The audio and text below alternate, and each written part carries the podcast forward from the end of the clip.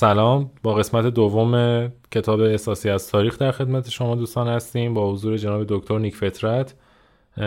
امیدوارم که قسمت اول براتون لذت بخش بوده باشه و اگه قسمت اول رو نشنیدید پیشنهاد می‌کنم که اول اونو بشنوید و بعد بیاین سراغ این قسمت. چون که توضیحات مختصری راجع به کتاب دادیم و یک سری از بحثات تو قسمت اول باز شد.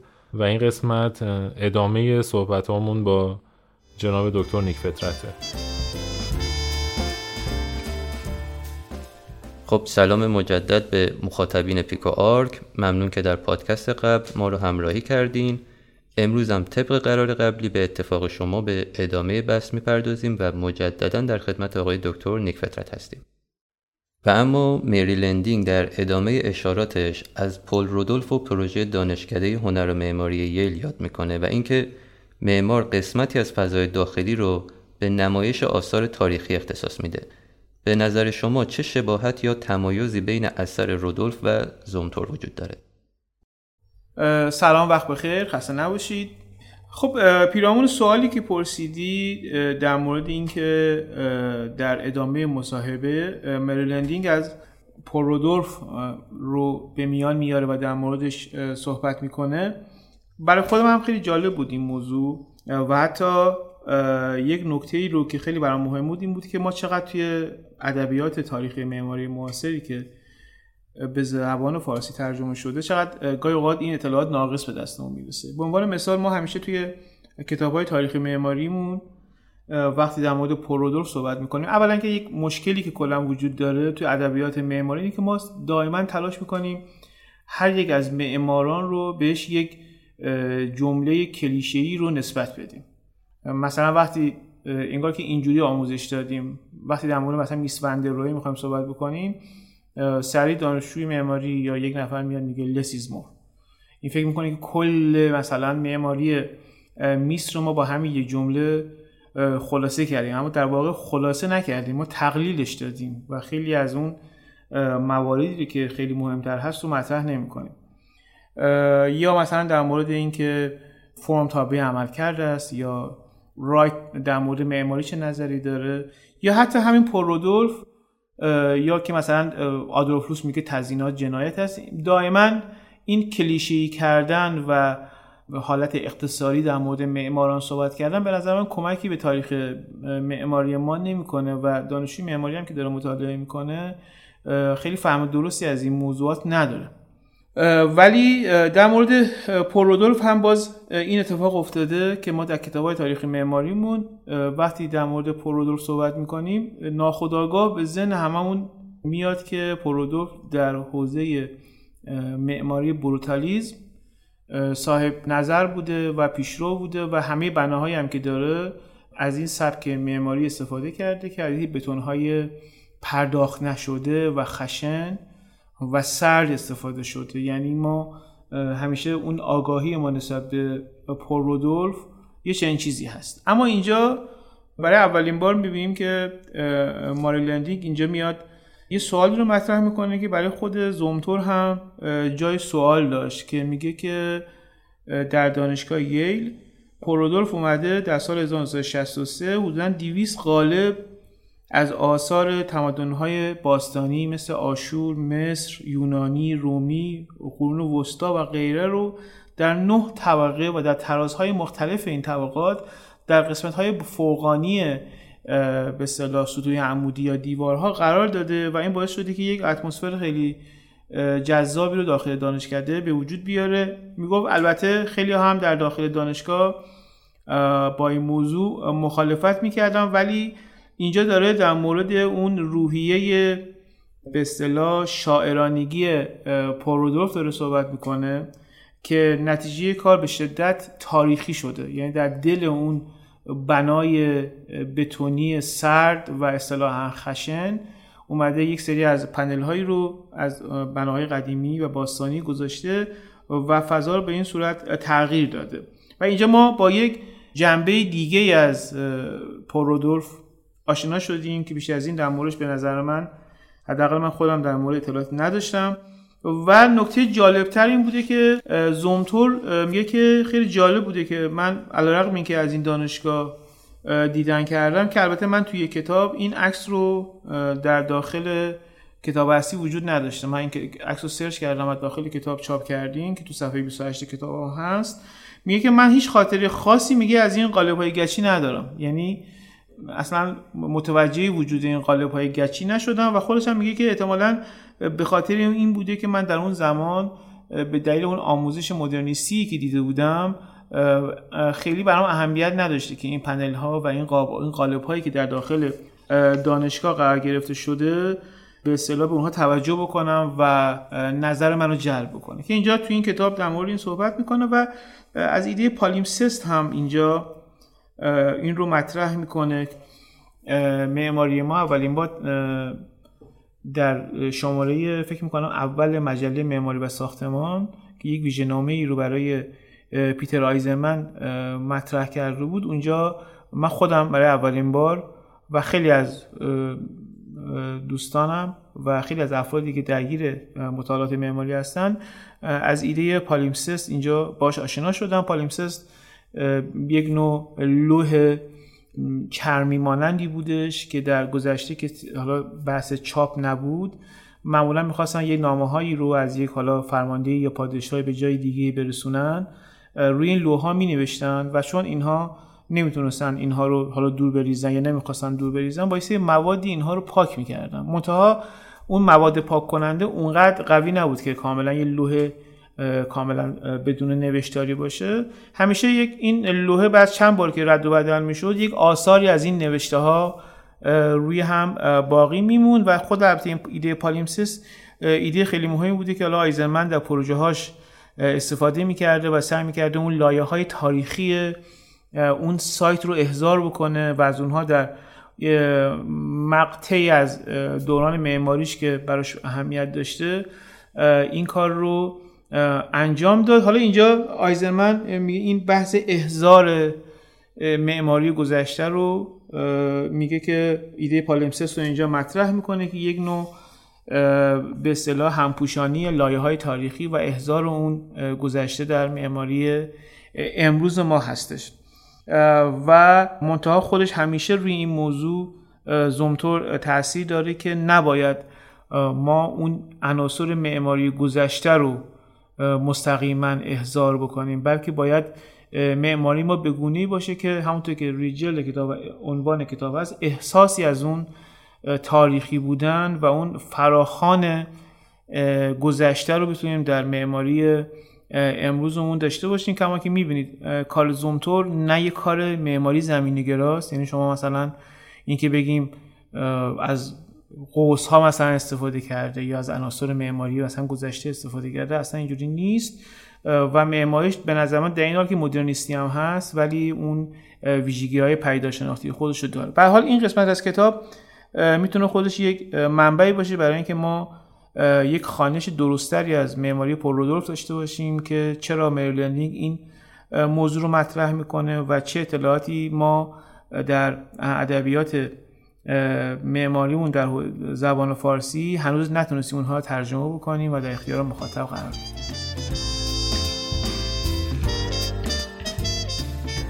زومتور در توضیح موزه لس آنجلس از آثار موجود در موزه به عنوان اشیای بی خانمان یاد می‌کنه که بستر و مکان اصلی خودشون از دست دادن.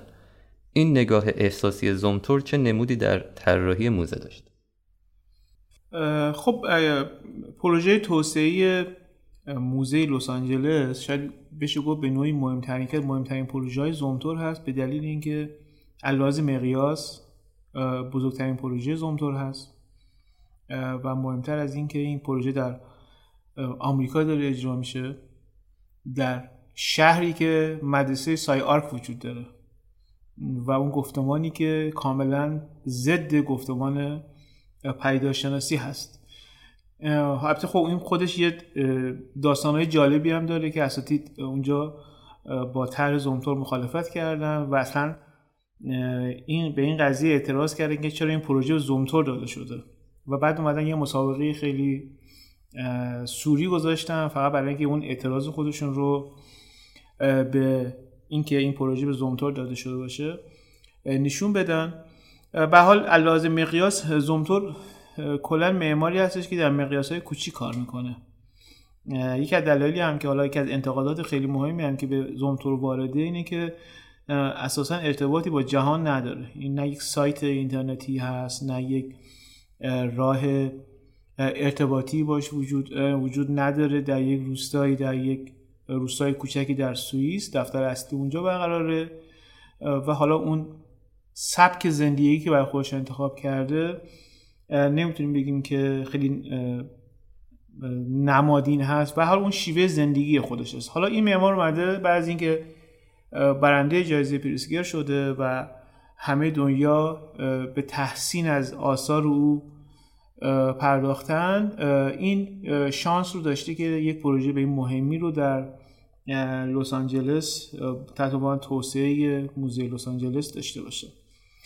قبل از اینکه من در مورد خود موزه صحبت بکنم اینه که زونتور یه موزی در شهر کل داشته که بر روی بازمانده های یک کلیسای گوتیک که حالا اون کلیسا بعدا در جنگ جهانی دوم هم به شدت آسیب دیده بوده و دیگه خرابهایی ازش بوده بود. یک موزه رو تحت عنوان موزه هنر کلمبا به اصطلاح طراحی می‌کنه و ساخته میشه که یکی از اون مهمترین پروژه های زومتور هست که در اونجا به اصطلاح بر قسمتی از این موزه همون خرابه ها رو نگه میداره و نکته ای که حالا جدا از خود پروژه وجود داره حتی جدا از اون شبکه ها و اون شیارهایی که نور رو میتابونه بر روی این اشیای قدیمی باستانی خود موزه بحثی هستش که به طور کلی زومتور مخالف دیدگاهی هستش که در معماری معاصر نسبت موزه داریم. خب ما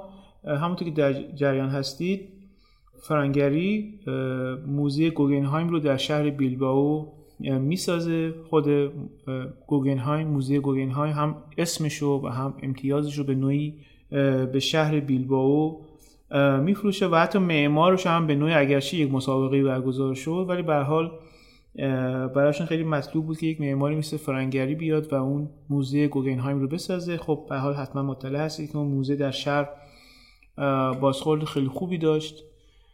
باعث شد که توریست های خیلی زیادی وارد یک شهری که علاوه گردشگری و علاوه اقتصادی در موقعیت خیلی پایینی بود اون شهر رو رونق بده و ارتقا ببخشه. و همون شد یک اصطلاحی تحت عنوان بهش میگن اثر بیلباو فکر می‌کنم یا اثر گوگنهایم حالا دقیقا حضور ذهن ندارم که همه خدمت شما عرض کنم شهرهای دنیا خیلی ها دنبال این بودن که یه موزه بسازن شبیه موزه گوگنهایم بیلباو. یا یک مجموعه بسازن که بتونه یک شایک عنصر شاخص باشه. مثلا مثل مرکز هیدر علیوف در باکو. و خیلی از کشورها حتی کشورهای جهان سوم حالا به طور خاص در امارات ما می‌بینیم که دوباره موزه گوگنهایم توسط ژان نوور ساخته شد.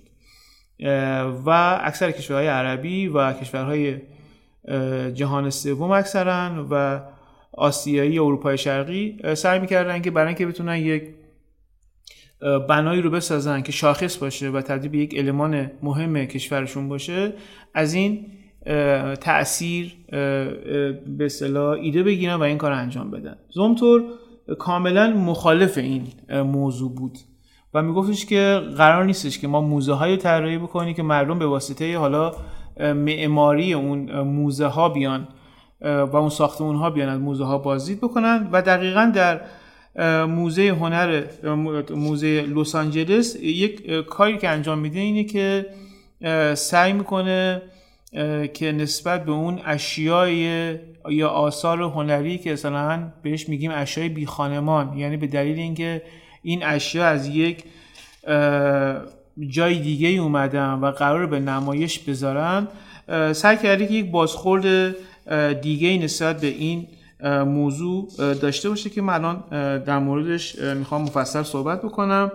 اون اصطلاح هم اصطلاح هم بهش می‌گفتن اثر بیلباو. بیلباو افکت می‌گفتن. یعنی هر کشوری سعی می‌کرد که یک بنای شاخصی بسازه و اون رو به عنوان یک معیاری برای توسعه گردشگری خوش استفاده بکنه. حالا اینجا سوالی که زومتور مطرح می‌کنه اینه که نحوه برخورد با این اشیای بیخانمان به چه صورتی هست؟ اشیای بیخانمان رو باز در این کتاب باز مریلندینگ مطرح می‌کنه. مثلا ما یک کتاب داریم که در اونجا 100 شی رو در یک کتابی صدوان اشیای بی خانمان معرفی می‌کنه که حالا اینا اکثرا مربوط به تاریخ باستانی بودن و حالا در این موزه قراره که اینها به نمایش در بیان.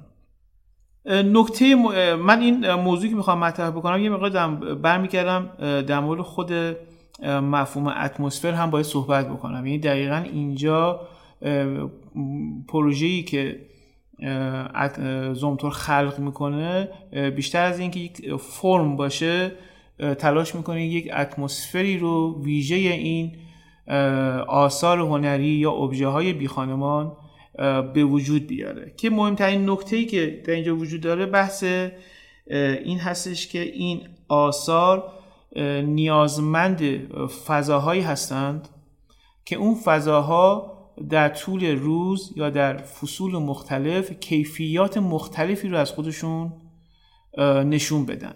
بنابراین چیکار می‌کنه؟ میاد در داخل یه موزه. اولا که یک بنای بسیار افقی می‌سازه یعنی وارد ارتفاع نمیشه.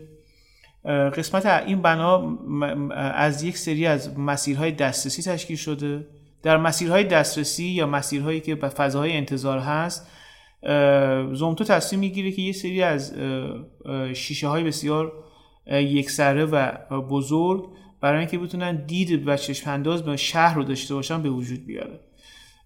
و مخاطب پس از اینکه از مسیرها و راهروها عبور می‌کنه یا به این فضاهایی که به, چشم به شهر چشم انداز کاملی دارن حالا یک سری سالن هایی رو به وجود بیاره که هر کدوم از اون سالن ها به جای اینکه سالن بر اون اثر هنری تاثیر بذاره چون ما می‌بینیم اکثر موزه ها اصلا کلا نور طبیعی که ندارن.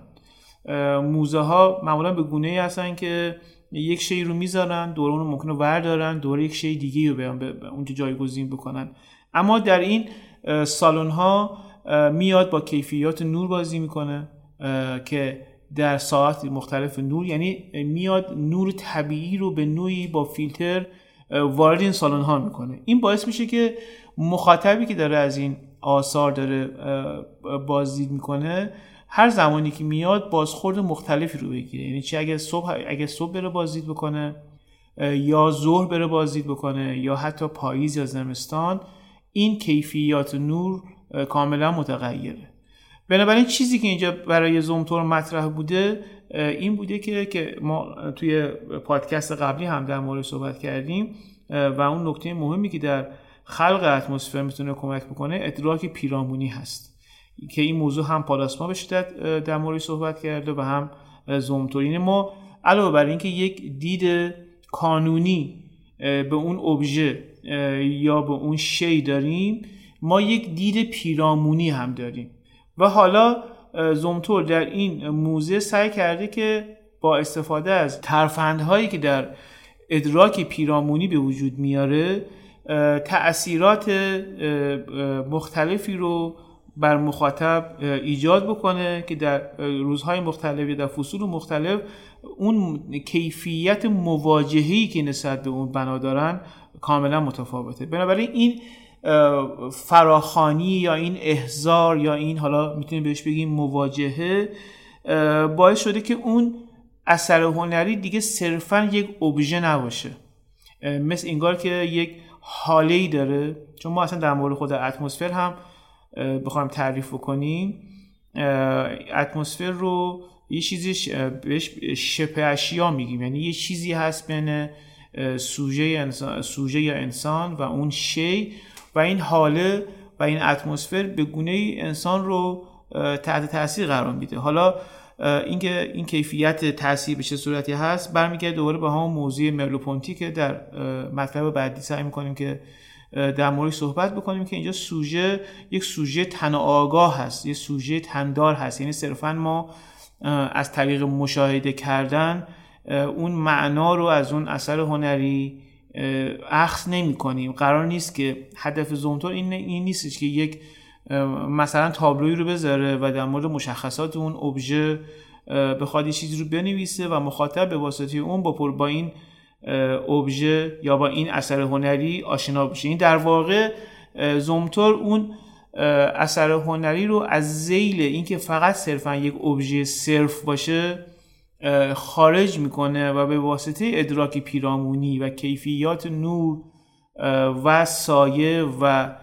روشنایی و تاریکی و اینکه انسان مخاطبین و بازی کنندگان به جای که وارد یک سالن بشن و در داخل اون سالن همه آثار مختلف کنار هم قرار بگیره با سکانس های مختلفی که به وجود میاره. یعنی شخص یک اثر هنری رو می‌بینه که مربوط به یک دوره تاریخی هست. ذهنش درگیر این اثر هست و دوباره از اون سالن خارج میشه وارد یک مفصلی میشه دوباره یک مسیری میشه در حین مسیر باز چشم انداز شهر رو هم داره می‌بینه.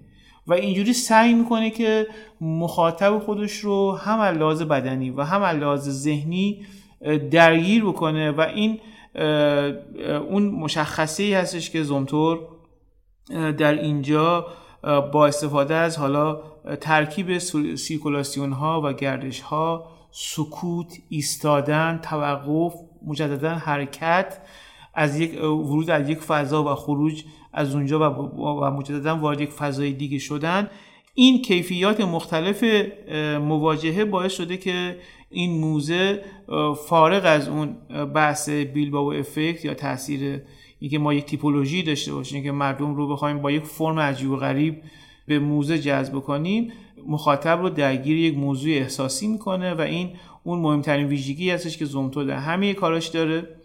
بحث متریال بحث نور بحث سایه. اصلا خودش میگه معماری من این هاست و من چیزی به در وقتی دارم معماری می‌کنم به چیزی به غیر از اینها فکر نمی کنم اینکه بتونه از متریال استفاده بکنه که اون متریال کیفیت ذات خودش رو و اون دادگی خودش رو به مخاطب منتقل بکنم. و در کنارش حالا خود دمای هوا بحث نور و سایه و خیلی از موارد دیگه اینها باعث میشه که ما پروژه توسعه موزه لس آنجلس رو به طور خاص از بقیه پروژه هایی که در یا طراحی هایی که در مورد موزه هست جدا بکنیم و در اینجا اون اثر هنری در زمان مواجهه مخاطب یک حضور و یک کیفیت قدرتمندی رو از خودش به مخاطب نشون میده و این نکته هستش که در این کتاب سعی کرده که مفصل در موردش صحبت بکنه و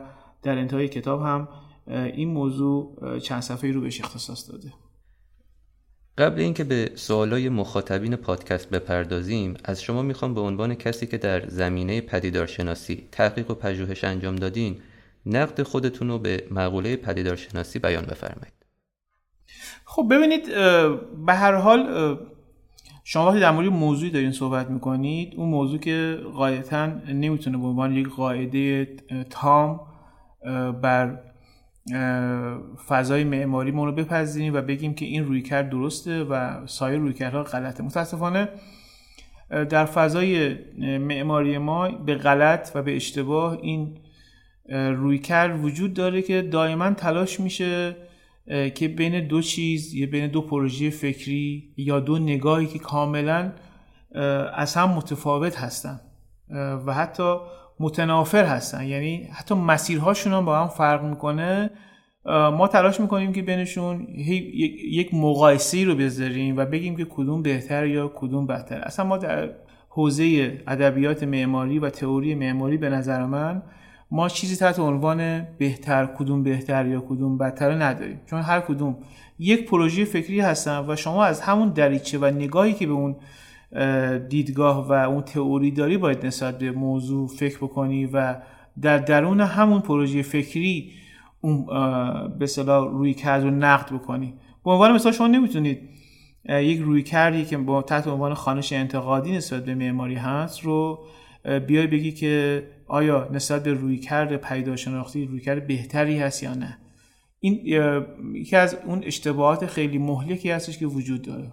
نمودش این که ما دیدیم که دائما میان مثلا مسئله تفاوت نگاه زومتور با آیزرمن رو مطرح می‌کنن که آیا زومتور بهتره یا آیزرمن بهتره. به نظرم این نگاه بسیار سطحیه چون اصلا نمیشه اینها رو. یعنی اون زاویه‌ای که بتونه این دوتا رو کنار هم بذاره و بخواد اینها رو با هم مقایسه بکنه اصلا وجود نداره. یک بحث ما خانش انتقادی داریم بحثی که داره نگاه مفهومی به معماری داره. و آن چیزی که آیزنمن داره مطرح می‌کنه و کلیه به عنوان کسی که از بزرگترین تئوریسین های معماری هست یک استاد مسلم معماری هست رو ما نمی‌تونیم با زومتور مقایسه بکنیم یا رویکرد پیداشناسی مقایسه بکنیم چون اساسا پیتر زومتور نظریه پرداز نیست. پیتر زومتور تئوریسین نیست. جالبه بدونید که ما در خانش انتقادی میگیم که ما معماری داریم و ساختمان داریم. و این دوتا رو از هم جدا می‌کنیم و برای معماری ارزش دیسیپلینی قائل هستیم و اینکه در درون خودش سعی کرده که خودش رو از همه اون چیزهایی که بهش وابسته است مسائل اجتماعی مسائل عملکردی مسائل روانی روانشناسی جامعه شناسی کنار بذاریم و معماری رو در درون دیسیپلین معماری مورد ارزیابی و خانش قرار بدیم. حالا جالب بدونیم اون چیزی که اینجا گفته میشه آنچه که معماری نیست و ساختمانه و توی خانش انتقادی براش ارزش کمتری قائل هستند حالا همون ساختمان در روی کرده پیداشناسی واقعا یه ساختمانه. یعنی یک دقیقا هدف معمار در رویکرد پیداشناسی اینه که بتونه به تجربه های, تجربه های زیسته مخاطبین اعتبار بده. اونها رو بهش کیفیت بده. این همون اشتباهی هستش که متاسفانه من اسمشو می‌ذارم استعمار تئوری. ادی از دوستان به حالا از روی عمد یا غیر عمد تلاش می‌کنن که این رویکرد رو هیجانیش بکنن. اساسا تئوری معماری ادبیات معماری به عنوان یک دانشی که در معماری داره تولید میشه هیچ روی کرده هیجانی نداره. هر کدوم باید در نگاه خودشون از لنز خودشون به موضوع نگریسته بشه. یا حتی مثلا سوالی رو که یکی از دوستان پرسیده بود که ما چرا آیا اتمسفر همون حس و حال هست؟ یعنی مفهوم اتمسفر رو به یک حس و حال هم تقلیل بدیم این هم اشتباه هستش. یعنی فکر می‌کنیم که اینطور به دلیل اینکه پیداشناسی ادراکات حسی یا اتمسفر داره با روان انسان ها کار می‌کنه داره در مورد تجربه با کیفیت سکونت داره صحبت می‌کنه یا در مورد سکونت شاعرانه داره صحبت می‌کنه یا در مورد اینکه احزار خاطره یا احساسی از تاریخ اینها همه اینها کلید های پیداشناسیه. خیلی عجیبه که ما بیایم این واژه ها رو بگیم کم اهمیت تلقی بکنیم و بگیم که اینها فاقد اعتبار هستن. فارغ از این که حتی یک بزرگترین جایزه معماری پیرسگر به به زومتور یا سایر معمارایی که با این روی کرد دارن کار می‌کنن بخوان اعتبار بده پیداشناسی اعتبار خودش رو از دریچه نگاهی که براش در معماری مهم هست داره.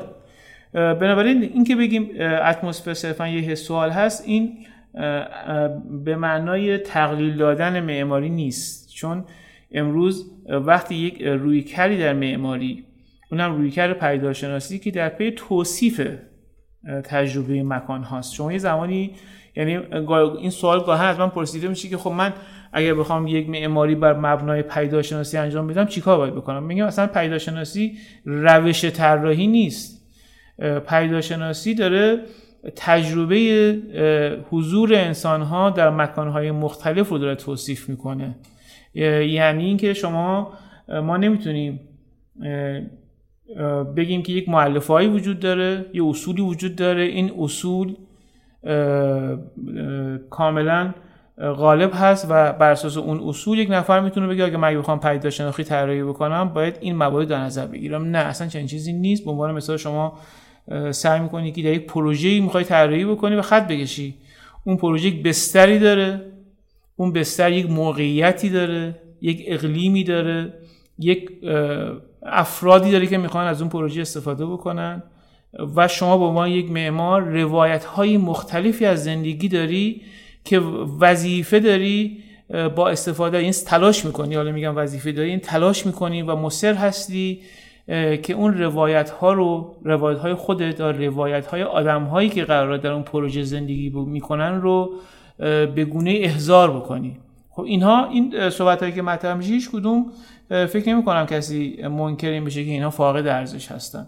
این دریچه نگاه معماری از منظر پیداشناسی روی این موضوع داره. فوکوس می‌کنه و حالا یک سری ایراداتی که میشه گرفت حالا شاید از نظر ما ایراد باشه.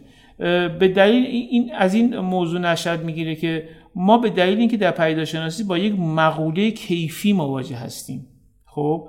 یعنی بس اینکه شما فرض کنید میگه من یک زومتور میگه معماری سکوت یا معماری نور یا احساسی از تاریخی بودن خب؟ یا معماری موقعیتی. ببین میگه معماری موقعیتی اما از معماری زمینه گرا صحبت نمی‌کنه.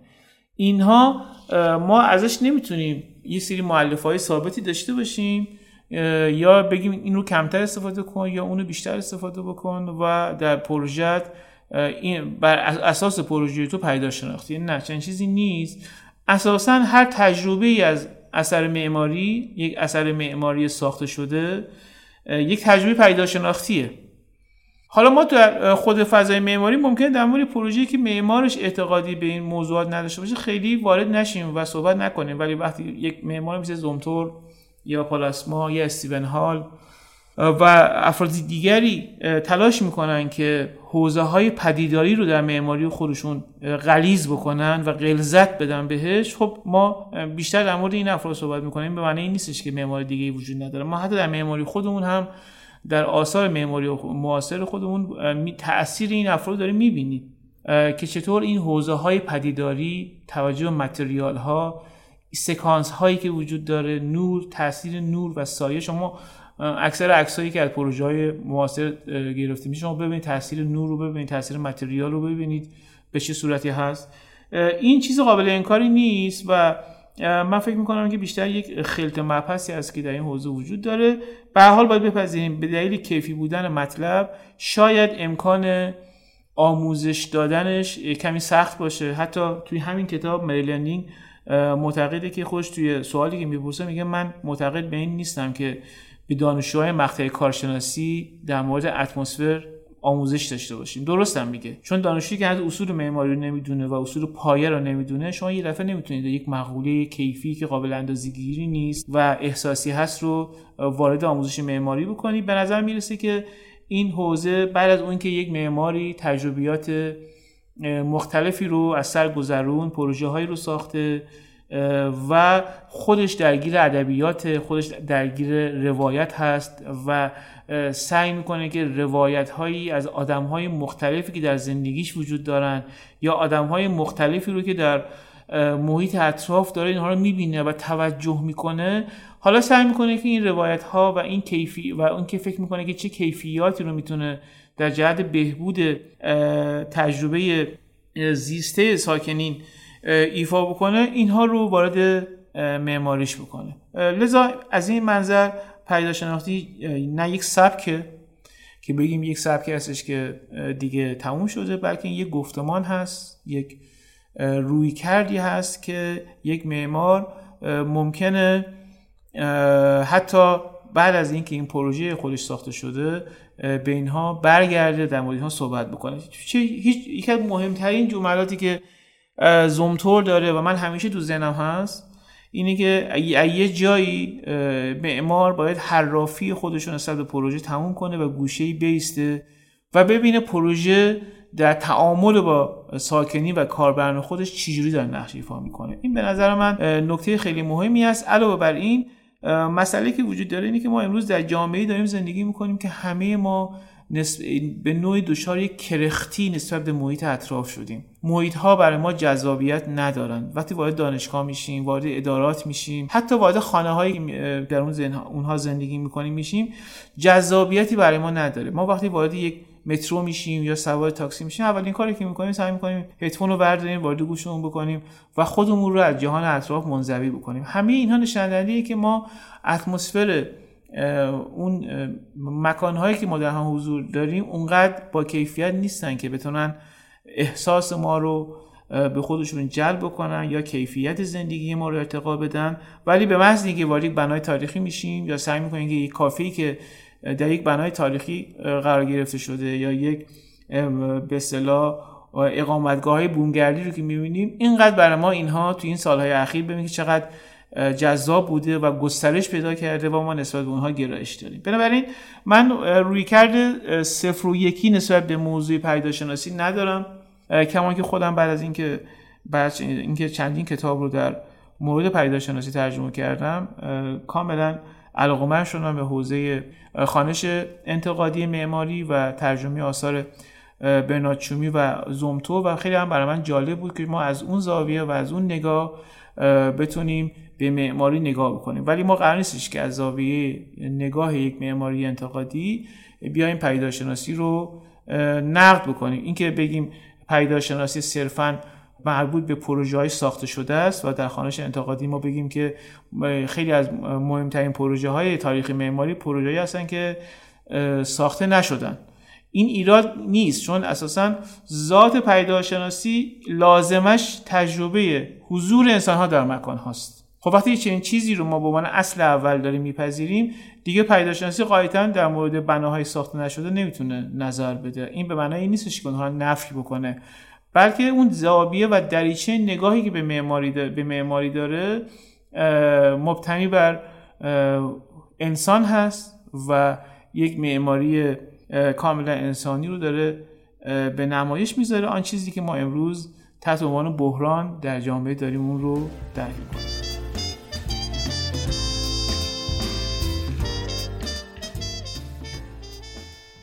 خب یه سوال دیگه که مطرح شده بود حالا به غیر از اون سوالی که آیا اتمسفر صرفا یه مفهوم حس و حال داره یه سوال بودش که در مورد ارتباط پیداشناسی با زمان رو مطرح می‌کنه. که خب این یه خیلی بحث مفصلی هست.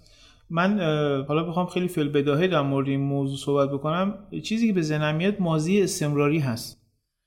یعنی یه چیزی که از گذشته بوده و استمرار پیدا کرده. این دیگه اون مفهوم ریاضیاتی یا مفهوم خطی نداره که ما بگیم یه زمان مثلا از یک ساعت از 60 دقیقه است یا 60 دقیقه مثلا از هر دقیقه از 60 ثانیه است و این ثانیه ها خب یه مسیر خطی رو طی می‌کنه و اتمام می‌رسه. وقتی ما در حوزه پیداشناسی داریم صحبت می‌کنیم این زمان دیگه کیفیت خطی نمی‌گیره. مخصوصا در زمانی که ما بارها شنیدیم میگیم که زمان این کار متوقف میشه یا زمان کش میاد یا یک اتفاقی یا یک حادثی یا یک رویدادی در اون زمان برای ما از حالت طبیعی خارج میشه که حالا اینا برمیگرده بیشتر به نظریات برکسون که اینجا زمان رو یک تعریف کیفی ازش ارائه میده و از مفهوم دوریشن یا حالا ما در زمان فارسی بهش دیرند میگیم که استیون هال این مفهوم رو که زمان تابع یک, زم... یک چیز خطی نیست در مفهوم پارالاکس اون رو مطرح می‌کنه که حالا ما در یک پادکست که بعدا در مورد صحبت می‌کنیم که در مورد حالا میل پونتی اگر باشه ما این بحث استیون هال رو هم و این مفهوم دیرند رو میاریم. اما حالا بخوام یه چیزی خلاصه ای رو بگم. اینجا زمان اگر قرار نیست که خطی باشه مفهوم استمرار یا تجمع پیدا می‌کنه. یه چیزی که از گذشته اومده و تاثیرش در زمان حال هست شاید همون مفهوم خاطره. یا حافظه یا احزار رو ما اینجا بتونیم به کار ببریم که خودش باعث میشه که یک مفاهیم جدیدی رو و یک مفهوم تازه ای رو مطرح بکنیم که خب اینجا قطعا وقتی در مورد خاطره داریم صحبت می‌کنیم یادآوری کیفی داره و این خاطره خب وابسته به مکان نیست. بنابراین داره یک زمان کیفی هستش که ممکنه تقدم و تأخر نداشته باشه یک زمان پریشی رو اینجا ما درش می‌بینیم که حالا انشاء در فرصت آتی در موردش مفصل صحبت می‌کنیم. به حال ممنونم. مرسی. امیدوارم که صحبت های خوبی رو با هم در این شماره که مطرح شده هم مفید باشه و هم بتونیم این مباحث رو ادامه بدیم.